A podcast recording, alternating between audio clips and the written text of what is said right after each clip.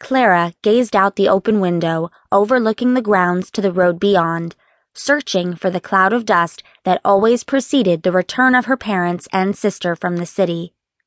She had long given up begging to join them while they wintered in New York City, knowing her mother would simply give her that look again and adopt that tone as she explained yet again that you are simply too fragile. The air there would only aggravate your lungs and lay you up. It is better for you, for your health, that you spend the harsh winter months in the country, where there are fewer people putting you at risk for something serious. It was a story Clara had heard time and again from her mother, how ill she'd been as an infant and young child. Clara herself had no memory of such illnesses, but the strict precautions to prevent a devastating relapse had been in place as long as she could remember. She remembered the joy she felt when her younger sister had been born, and Clara overheard everyone remarking on how healthy little Helen was. It had always been through Helen that Clara was able to enjoy the outside world. Miss Clara? A familiar voice grabbed Clara's attention. She turned and looked into the rosy face of Trudy, her longtime nursemaid and governess.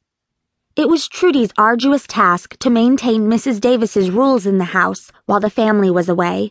That meant being the voice that scolded Clara whenever she pushed the boundaries put in place for her protection. But while her mother continued to treat her like an errant child, Trudy did what she could to acknowledge Clara's frustrations.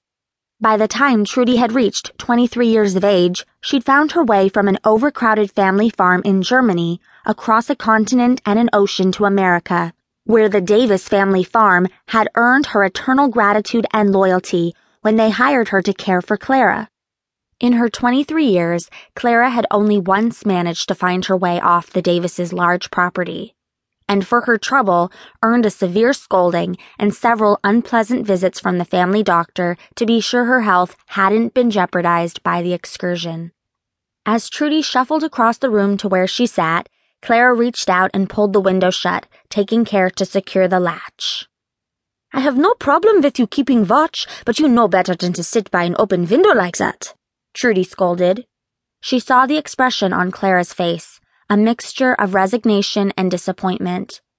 Trudy had her doubts about many of the precautionary measures her mistress insisted upon, including keeping the window closed in Clara's room.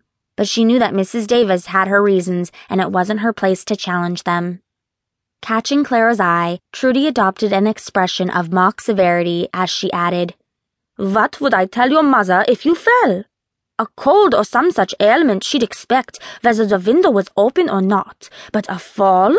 She'd know the window was open, and I'd be sacked. You don't want to see me sacked, do you, my princess? Or are you looking for another to guard your castle for you? Not even a fire breathing dragon could be as fierce a protector as you, Trudy, Clara said with a smile before turning back to catch a glimpse of something, anything through the window.